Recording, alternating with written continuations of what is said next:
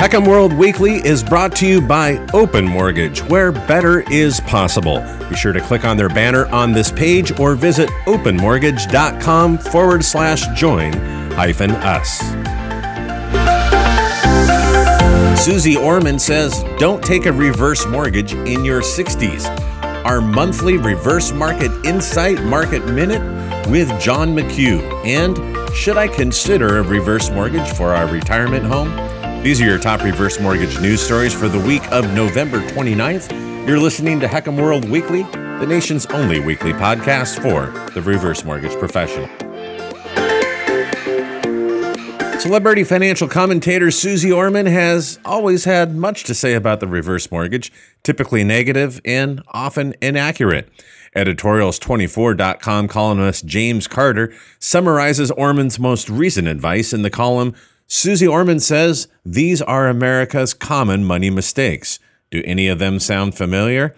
Oh, yes, they do, at least one. Orman says a reverse mortgage is a type of home equity loan for seniors that allows you to receive the money as a lump sum or in monthly installments. The loan is repaid with interest when you die or sell the house. Well, there's one glaring omission in Suze's distribution options a HECM line of credit and we'll get to that in a moment. She says you can take a reverse mortgage starting at 62, but that's risky.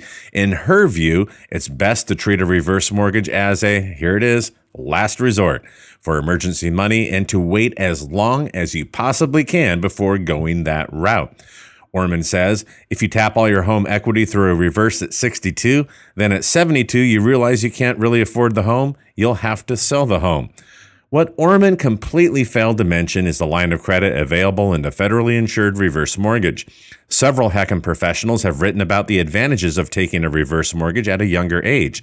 The theory is that younger homeowners with little or no existing mortgage would benefit from the unused principal limit increasing over time.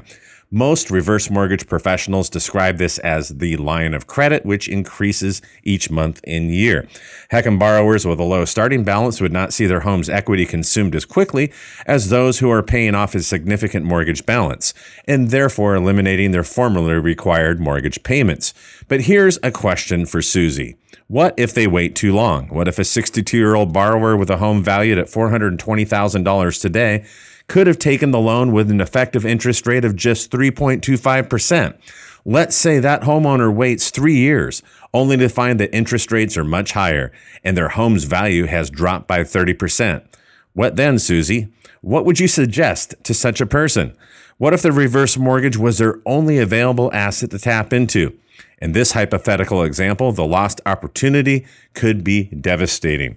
Financial advice is not a one size fits all discipline, and therefore, advice such as Orman should be taken with a grain of salt, perhaps a very large chunk of salt. And we're back with our monthly installment of the Reverse Market Insight Market Minute, brought to you by Reverse Market Insight and presented by John McHugh. John, what do you have for us this month? Thanks, Shannon. As a reminder to all the listeners out there, the data we'll be looking at comes from the most recent detailed HUD endorsement data, which for this month is September of 2021. September saw a return to normal for HECM endorsements, with loan counts rising 17.6%. In fact, wholesale volume rose to 16.6% to hit the highest level in more than a year, and retail gained 19.3%. Many of the lenders, as you'd expect, followed suit with their increases in volume from August, with Liberty having one of the most significant increase rises, just over 123%. On the wholesale side, we discussed a few months ago about the neck and neck race for the number two HECM wholesale lender spot that is happening between RMF and Longbridge. Well, with just three months to go, Longbridge is ahead by 60 endorsed loans. It's still anyone's guess as to who will take that number two spot at the end of the year. It's really great to see normal HECM activity return to the industry. Since the numbers being reported here are in HECM endorsement numbers, we know a couple of things going into the final quarter. First, lenders will do all that they can to fund as many loans as possible before year end. Secondly, this may come at the expense of getting loans endorsed.